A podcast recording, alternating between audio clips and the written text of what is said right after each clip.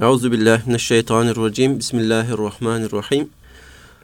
Kıymetli Erkam Radyo dinleyenleri, bir İlmihal Saati programında tekrar sizlerin huzurundayız. Ben Deniz Basri Çalışkan. Sizlerden gelen soruları İlmi Araştırmalar Merkezimizin çok değerli hocalarından Doktor Ahmet Hamdi Yıldırım hocamıza tevcih ediyoruz. Muhterem hocam, dinleyenlerimizden e, yine bize sorular ulaşmış. İlk sorumuz şu şekilde. Cenaze telkini nedir? Telkin niçin yapılır? Telkin e, ve nasıl yapılır? Evet. Elhamdülillah ve salatu ve selamu ala Resulillah ve ala alihi ve sahbihi ve men tebi'ahum bi ihsanin ila yevmiddin. Ölüm mutlak hakikat. Ölümlü bir dünyadayız. E, adına bizim hayat dediğimiz ama gerçekte birçok yokluğu içinde barındırdığı için ölüm olan bir hayatı yaşıyoruz. Ölünce dirileceğiz diye iman ediyoruz biz. Ama genelde kullandığımız lisanda bu dünya hayatını terk edip ahiret hayatına geçmenin ilk durağı ölümle gerçekleşiyor. Dolayısıyla ölüm bir fasıla hayatımız için, bir ara, çok önemli bir dönemeç. İyi ölebilmek, güzel ölebilmek önemli. Eğer iyi ölebilmeyi başarabilirsek o zaman çok güzel bir hayat ahirette bizi bekliyor demektir.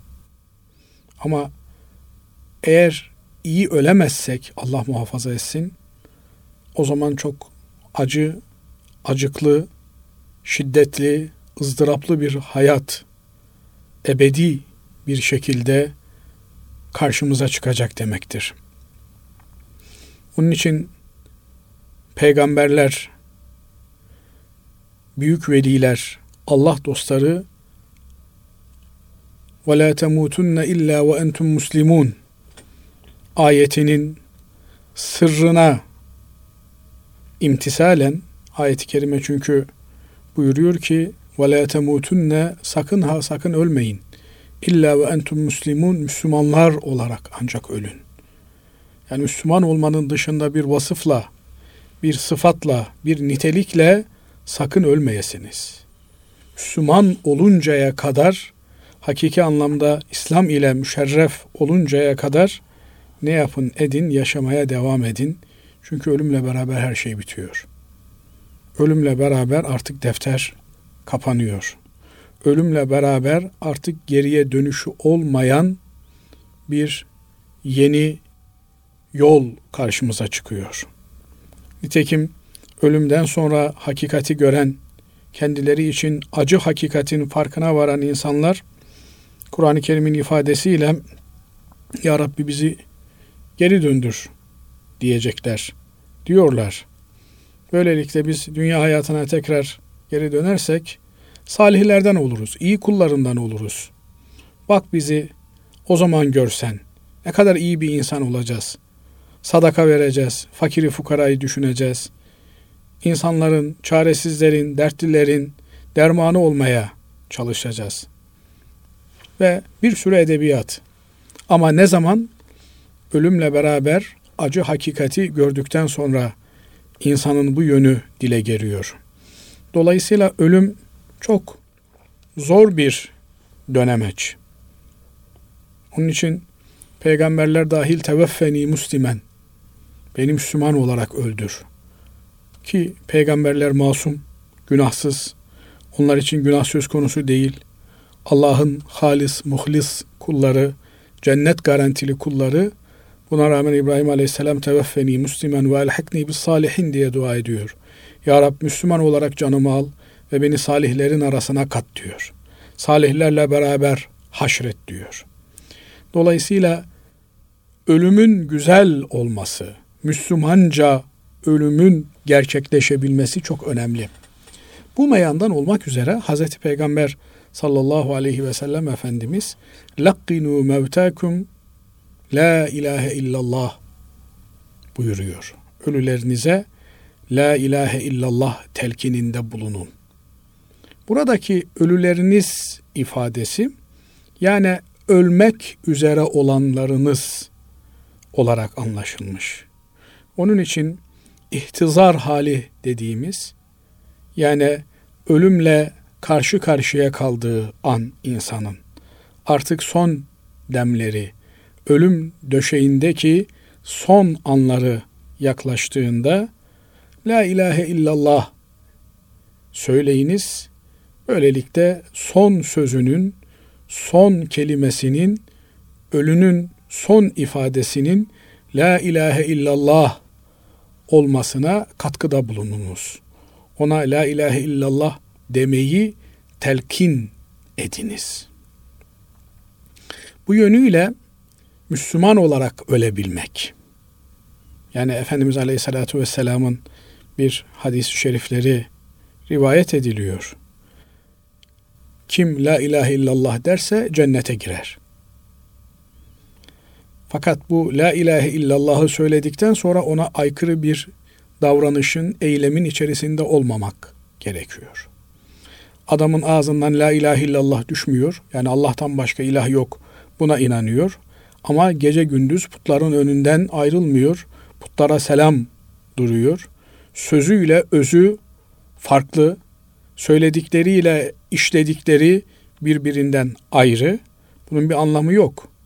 Dolayısıyla son sözün, son ifadenin, son cümlenin La ilahe illallah olabilmesi. Allah'tan başka ilah yok. Ve ben Allah'ın kuluyum diyebilmesi insanın. Hz. Peygamber sallallahu aleyhi ve sellem Efendimizin Allah'ın kulu ve Resulü olduğunu ikrar edebilmesi elbette ebedi saadetin kapısını açacak en büyük anahtardır. İşte ölüm anı yaklaşmış olan insanlarınızın, hastalarınızın, ölüm sızısı, acısı çekenlerinizin yanında La ilahe illallah Muhammedur Resulullah cümlesini tekrar ediniz. Onlara bunu telkin ediniz. Böylelikle onların bu cümleyi söylemesine vesile olabilir, aracı olabilir, yardımcı olabilir iseniz o zaman onların ebedi saadeti kazanmasına siz de bir katkı sağlamış olursunuz. Fakat burada yine Efendimiz Aleyhisselatü Vesselam'ın bir hadislerine baktığımız zaman görüyoruz ki nasıl yaşarsanız öyle ölürsünüz diyor. Temutune kema taişun. Nasıl yaşarsanız öyle ölürsünüz.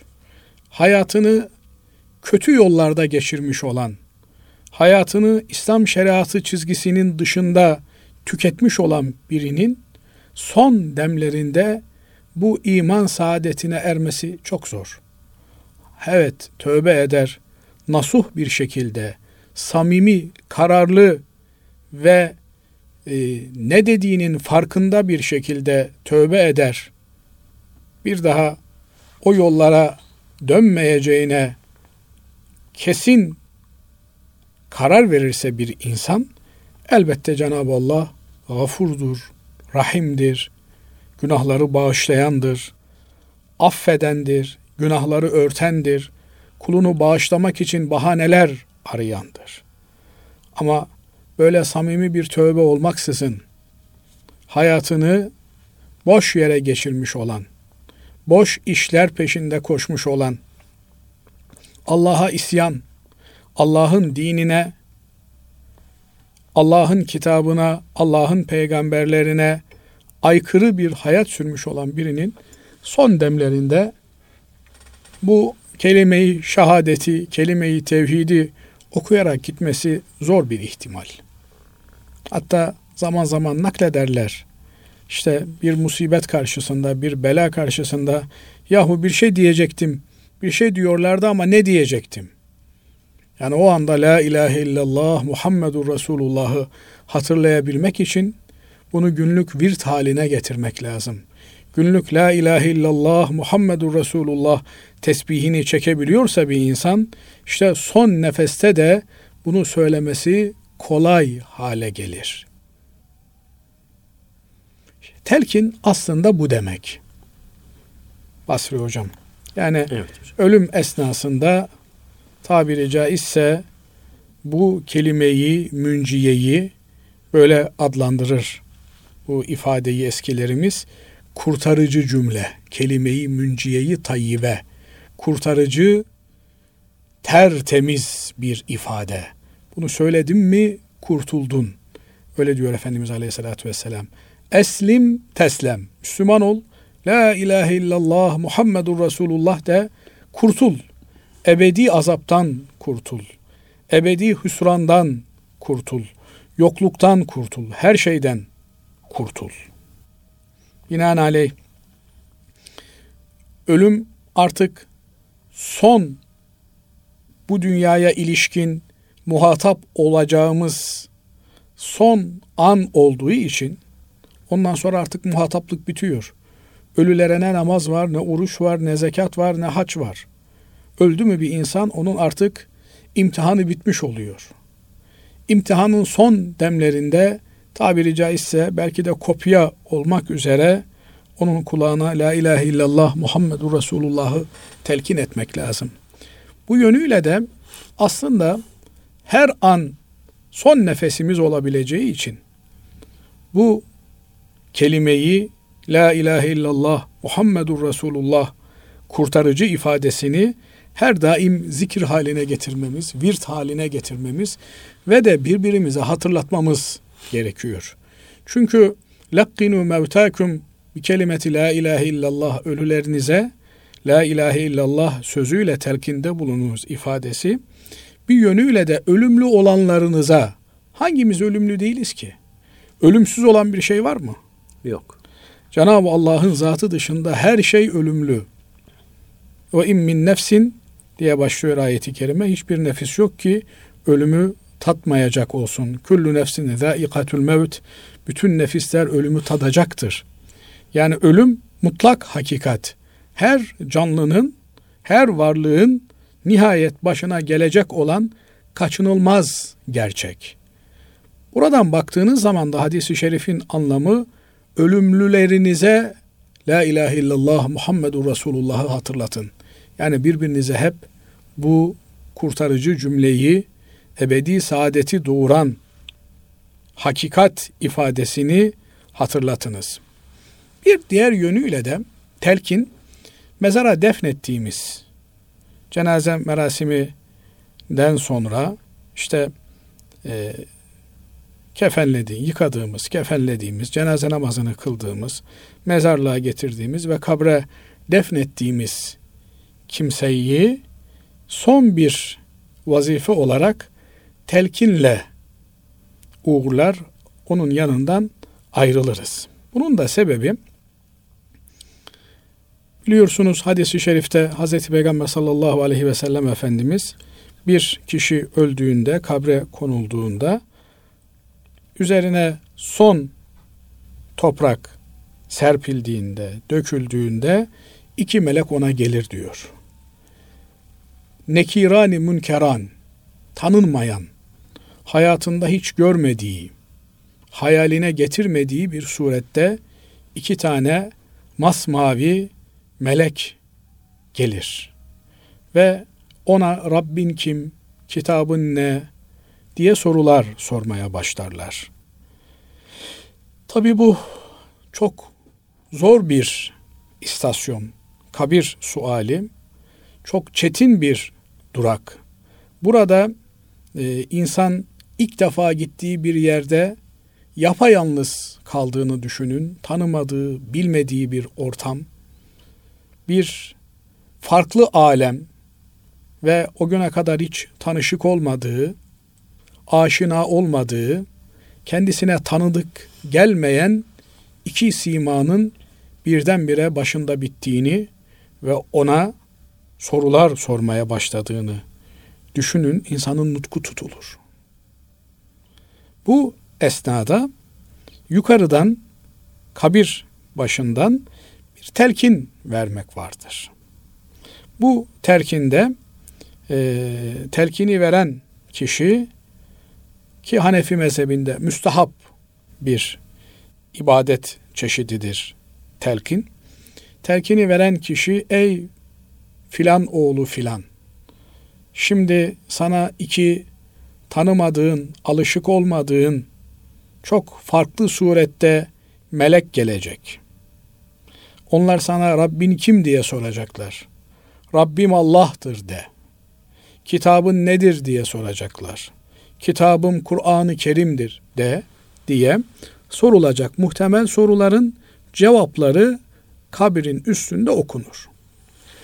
Burada bu telkin meselesi tartışılmış. Kimileri bu telkinin işte Hanefi mezhebinde olduğu gibi müstahap olduğunu, iyi ve güzel bir amel olduğunu söylemişler.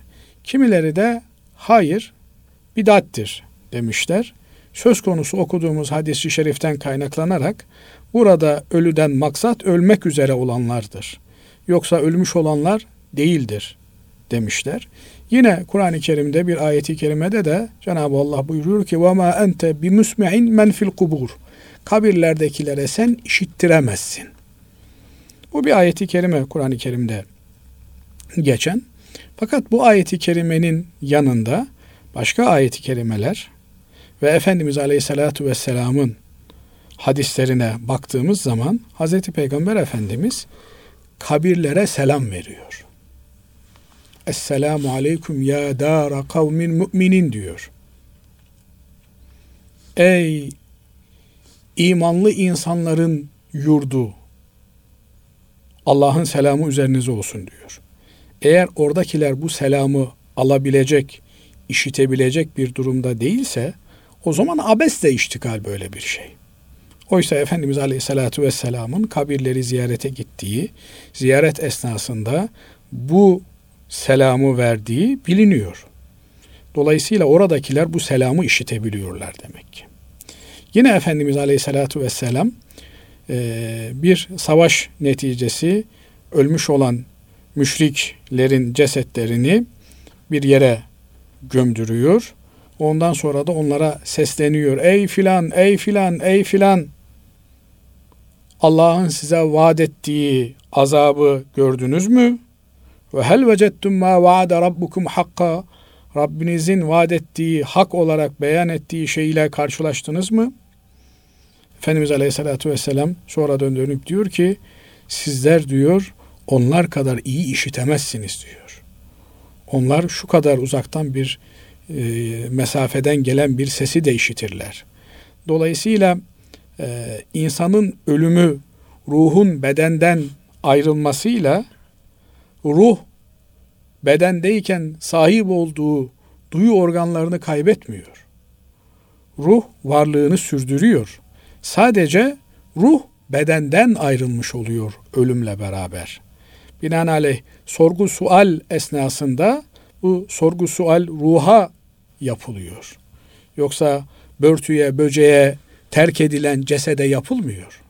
Binaenaleyh duyacak olan, işitecek olan ruhtur ve ruhlar da sura üfleninceye kadar biliyorsunuz kıyamet esnasında, kıyamet koptuğunda İsrafil aleyhisselam sura üflüyor ve var olan her şey Cenab-ı Allah'ın vecihi müstesna ve yapka vechu rabbike zül celali vel ikram her şey helak olur.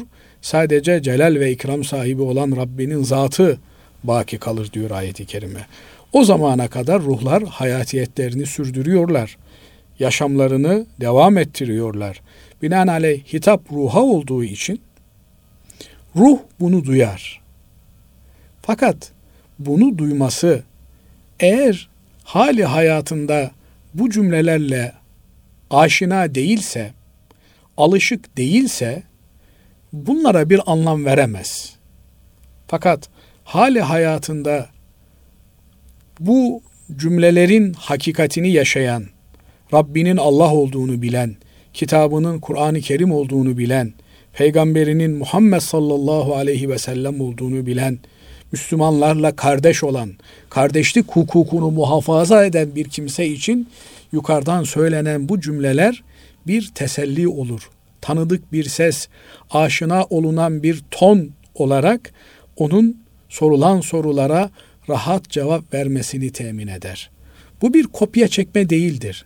Aksine la teşbih benzetmede hata olmasın. Bir öğrencinin sağlıklı cevap verebilmesi için sakinleştirildiği gibi imtihan eden komisyondaki hoca evladım rahat ol, sakin ol, huzurlu ol. Hiç heyecanlanma, korkma diye telkinde bulunduğu gibi yukarıdan hem cinslerinden birinin mevtaya, ölüye telkinde bulunması ve onun kulağına e, hali hayatında yaşadığı hakikatleri söylemesidir.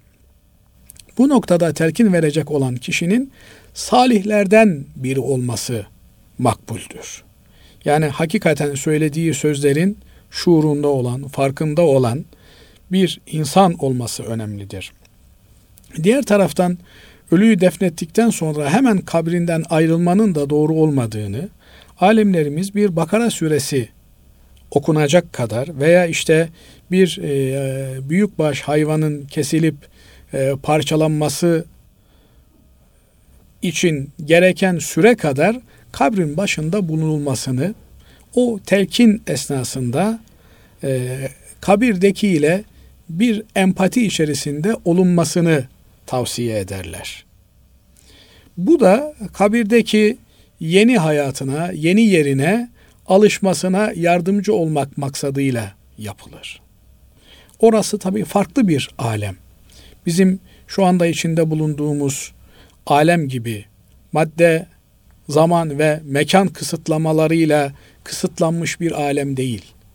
Biz orada işte daracık bir çukur olarak görüyoruz ama mekan söz konusu olmadığı için ruh için o o daracık mekanda uçsuz bucaksız cenneti de yaşayabilir veya işte cenderenin içerisinde sıkıştırılmış gibi kemikleri adeta birbirine geçecek şekilde bir pres hayatını da baskı hayatını da yaşayabilir. Cehennem çukurlarından bir çukur haline gelebilir kabri. Onun için biz dua ederken Ya Rabbi bu kabirde yatanın kabrini cennet bahçelerinden bir bahçe yap diye dua ediyoruz. Burada atlanılmaması gereken bir başka husus da aslında o telkinin bir yönüyle de orada hazır olan cemaate yönelik olduğudur. Yani telkin ölüye yapılıyor amenna ama bir de orada ölüme namzet, ölümlü varlıklar var. Yaşadıklarını düşünüyorlar. Hayatta olduklarını zannediyorlar. Onlara da bu hakikatleri hatırlatmak var. Bilin Rabbiniz Allah'tır, kitabınız Kur'an'dır, peygamberiniz Muhammed Mustafa'dır sallallahu aleyhi ve sellem. Kardeşleriniz Müslümandır, başkalarını kardeş edinmeyin kendinize. Bunları da hayatta olan ama ölümlü varlıklar olan. Çünkü ölmeyecek kimse yok. Hepimiz ölümü tadacağız. Bu yönüyle onlara da bir duyurudur. Bu sebepten dolayı telkin vermek müstehap bir eylem olarak, fiil olarak Hanefi mezhebince görülmüştür. Birçok faydası vardır. Fakat şunu da unutmamak lazım gelir. Hali hayatında din ile, kitap ile alakası olmayan, cami ile, cemaatiyle teşriki mesaisi bulunmayan bir kimseye yukarıdan söylenen cümlelerin hiçbir faydası olmaz. Dolayısıyla nasıl olsa orada bana söyleyecekler. Ben de aşağıda bunları tekrar ederim. Biliyorsunuz bu büyük imtihanlarda farklı kitapçıklar dağıtılır. A kitapçığı olur, B kitapçığı olur, C kitapçığı olur. Yukarıdan bir ses geliyor ama hangi kitapçığın sorusuna cevap olduğunu çözemezsen o zaman doğru yaptım diye büsbütün yanlış yaparsın. Dolayısıyla dünyadan azıklanarak gitmek lazım. Yani e, dağarcığımızı doldurmamız lazım. Gerekli ihtiyacımız olan malzemeyi almamız lazım. Yani düşünün şurada üç günlük dünya için bin bir hazırlık yapıyoruz. Ebazer Hazretleri'nin öyle bir tavsiyesi var. Sefer uzun ve meşakkatli diyor. Yolculuk uzun ve meşakkatli.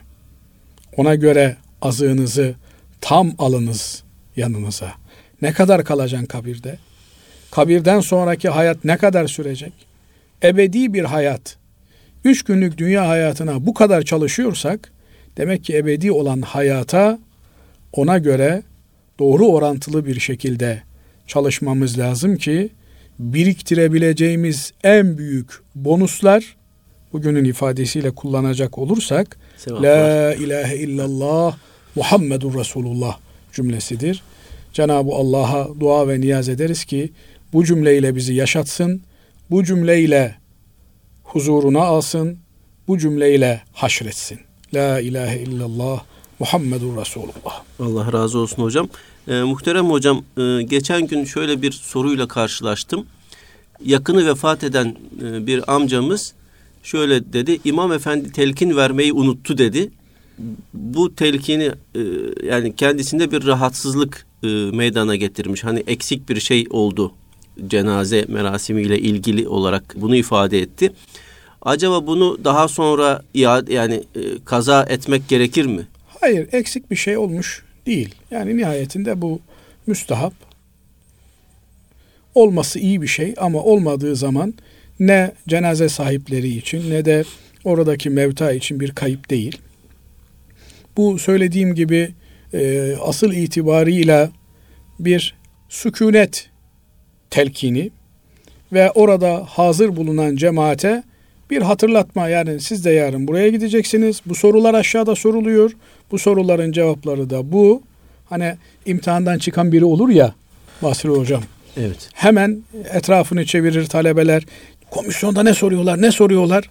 Soru ne, cevabı ne filan diye. Burada da işte bu. Yani komisyonda bu sorular soruluyor.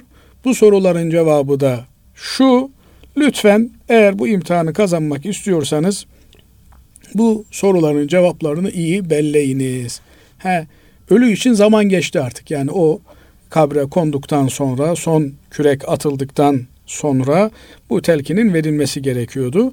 Ama canlılar için ölene kadar zaman devam ediyor. Bu amcamız üzülmesin.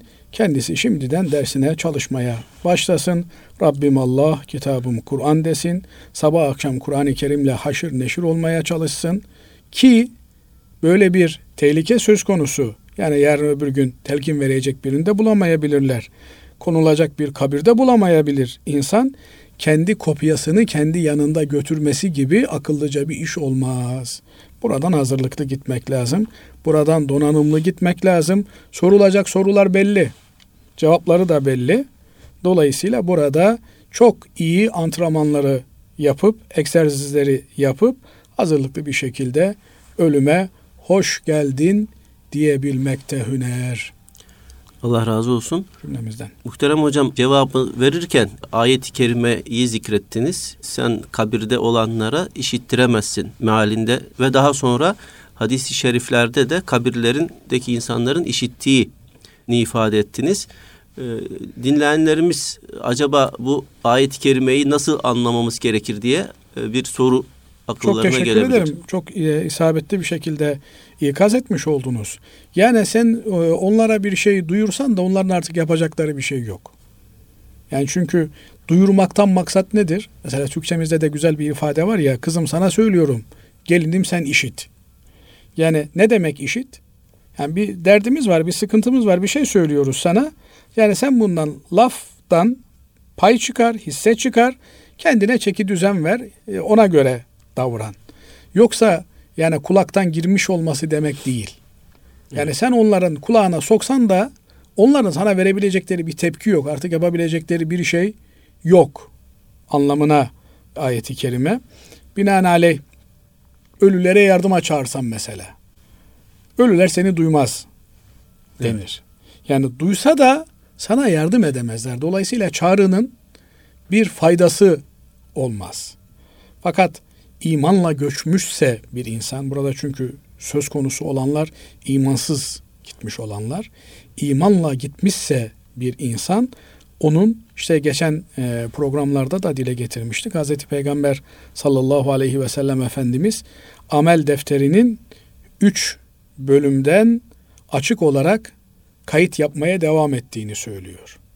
Yani insanoğlu öldüğünde onun amelleri kesilir ancak geride salih bir evrat bırakmışsa kendisine dua eden, faydalanan bir ilim bırakmışsa veya bir sadakayı cariye kesintisiz devam eden bir hayır hizmeti bırakmışsa o zaman bunların sevabından istifade eder. Binaenaleyh eğer imanla göçmüşse bir insan işitir. İşittiğinden de faydalanır. Ama imansız göçmüşse ayeti kerimede ifade edildiği gibi onlara bir şey duyurmak mümkün değil. Yani duyursan da onlara bir faydası yok. Yoksa ölüler dirilerden çok daha iyi duyarlar. Niye? Çünkü e, bu hayatla e, bir hayat sürerken birçok kısıtlamalar içerisindeyiz. Yani mesela sesi belli bir frekansta duyabiliyoruz. Yine belli bir mesafeden alabiliyoruz. Efendim arada bir perde varsa, bir duvar varsa, e, ses engelleyici varsa o sesi alamıyoruz. Ama bedenle olan irtibatı kesildi mi ruhun artık o çok daha net bir şekilde ses alabiliyor. Arada bir mekan engelleyicisi olmuyor. Dolayısıyla e, kafir de olsa, Müslüman da olsa ölü ruh yani beden ölü ama ruh canlı sesi duyuyor. Fakat o duymasının ona bir faydası olmuyor eğer imanla göçmemişse. İmanla göçmüşse o duymasının bir faydası, neticesi, meyvesi olabiliyor. Allah razı olsun hocam. Muhterem hocam, bize ulaşan diğer bir sorumuz şöyle. Neden bazı namazlar sesli, bazıları ise sessiz kılınıyor? Evet. Gece namazlarında eğer cemaatle namaz kılıyorsak kıraatın aşikar yapılması gerekiyor. Sesli bir kıraat olması gerekiyor. Gündüz namazlarında cemaatle veya cemaatsiz tek başımıza namaz kılıyor isek kıraatin sadece kendimizin işiteceği düzeyde kısık sesle yapılması gerekiyor. Şimdi soruda sesli ve sessiz ifadesini kullanmış herhalde dinleyenimiz. Evet. Sessiz ifadesi yanlış. Sessiz kıraat olmaz. Kıraat olabilmesi için dolayısıyla namazın sahih olabilmesi, geçerli olabilmesi için bir ses çıkmalı.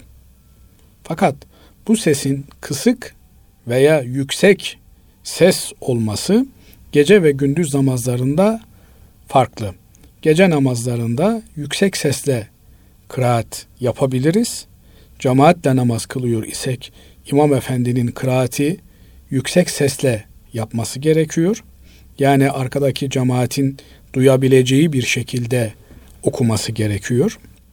Fakat eğer gündüz namazları yani öğle ve ikindi namazı söz konusu ise İmam Efendi bu namazlarda kıraati kısık sesle kendisi duyacak kadar yapar. Eğer arkadaki üçüncü safa kadar bu ses ulaşıyorsa o zaman ses kısık değil yüksek bir sestir. Volüm yüksek olmuştur. Binaenaleyh gündüz namazlarında bu kadar sesli bir kıraat mekruh sayılmıştır. Gece namazlarında da en az üçüncü safın duyacağı kadar bir yüksek ses tonunu kullanması gerekir İmam Efendi'nin. Aksi takdirde kişi, kısık sesle okumuş olacağı için mekruh olmuş olur. Tek kişi kılıyorsa hocam gece namazlarında sesli okuyabilir mi? Tek kişi kıldığında gece namazlarında yani ferdi olarak kıldığımızda da sesli okuyabiliriz. Fakat sesli okuma mecburiyeti yoktur. Sessiz de okuyabiliriz. Gündüz namazlarında ise yine ağız alışkanlığı sessiz diyorum, sessiz değil, kısık sesle okuyabiliriz. Gündüz namazlarında da kısık sesle okumak mecburiyetindeyiz. Kıraat meselesi çok önemli Basri Hocam. İyi ki de bu e, dinleyenimiz bunu sormuş. Bazen bakıyorsunuz namaz kılan adamın ağzı hareket etmiyor. Ağız hareket etmeyince ses nasıl çıkacak? Yani biliyorsunuz hem ağzın hareket etmesi, harflerin yerli yerince çıkması gerekiyor.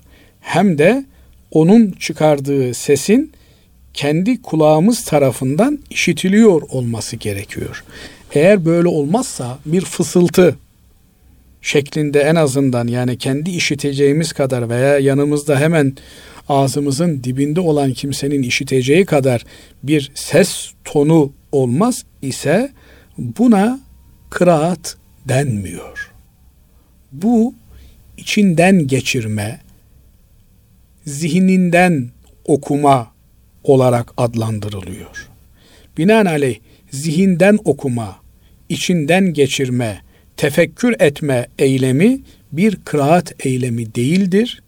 Böyle bir namaz namaz olmaz. Çünkü namazın rükünlerinden bir tanesi, rükün ne demek? Yani namazı namaz yapan unsurlardan bir tanesi kıraattır. Kur'an okumak gerekiyor. Bu kıraatın olabilmesi için de bir ses ağızdan çıkmalı ve bu sesin düzgün bir şekilde harfleri telaffuz eden, seslendiren bir ses olması gerekir. Eğer böyle değilse yani hiç ses çıkmıyorsa soruda değerli dinleyenimizin sorduğu gibi sessiz bir kıraat varsa buna kıraat denmiyor. Kıraat denmediği gibi bu namaza namaz da denmiyor. Çünkü namazın bir parçası eksik oldu mu o namaz namaz olmaktan çıkıyor. Bunu tekrar ve tekrar hatırlatmak istiyorum. Değerli dinleyenlerimiz lütfen bu konuya özenle ehemmiyet vermeye çalışalım.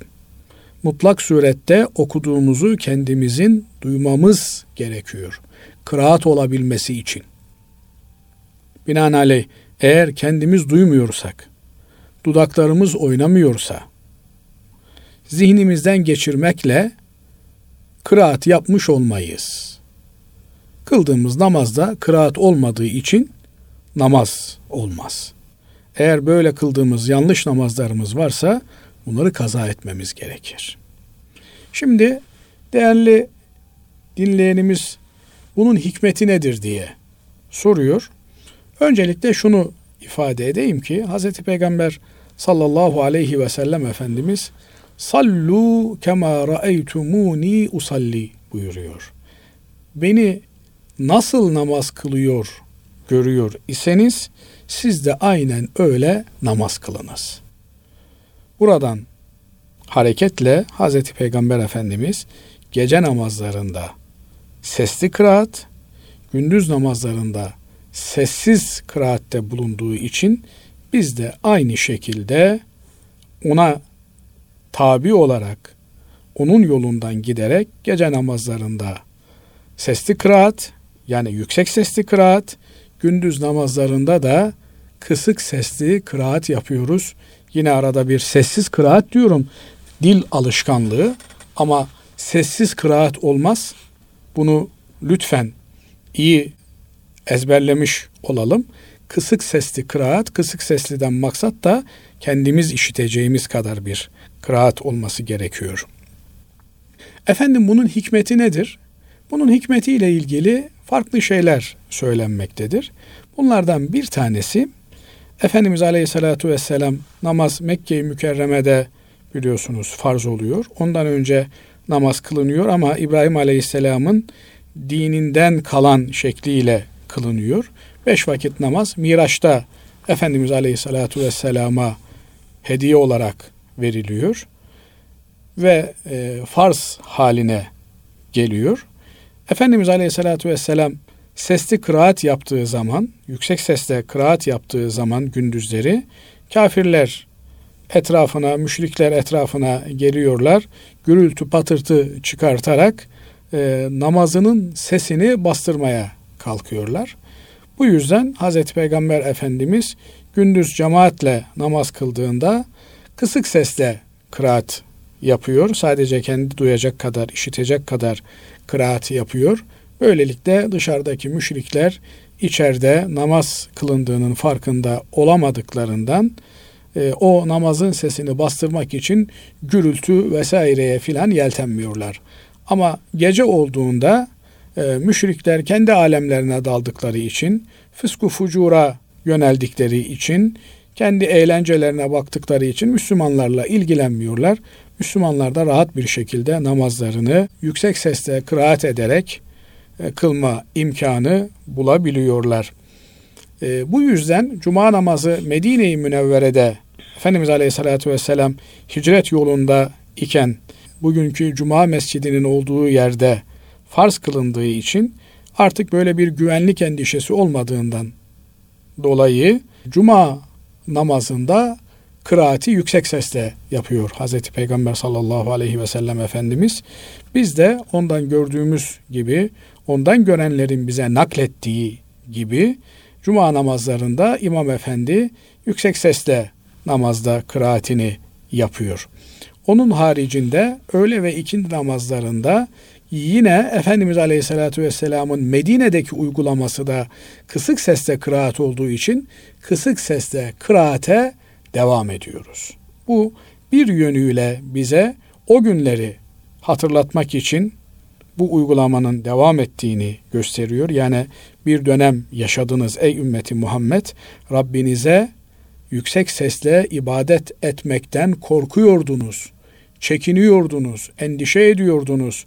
Şimdi ise Cenab-ı Allah size bir güven ortamı lütfetti, bahşetti.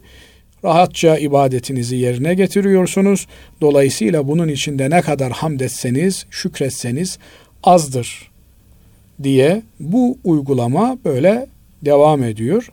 Eğer illet güvenlik gerekçesi olsaydı bu gerekçe kalkınca o illete mebni olarak gelen hükmünde kalkması gerekirdi.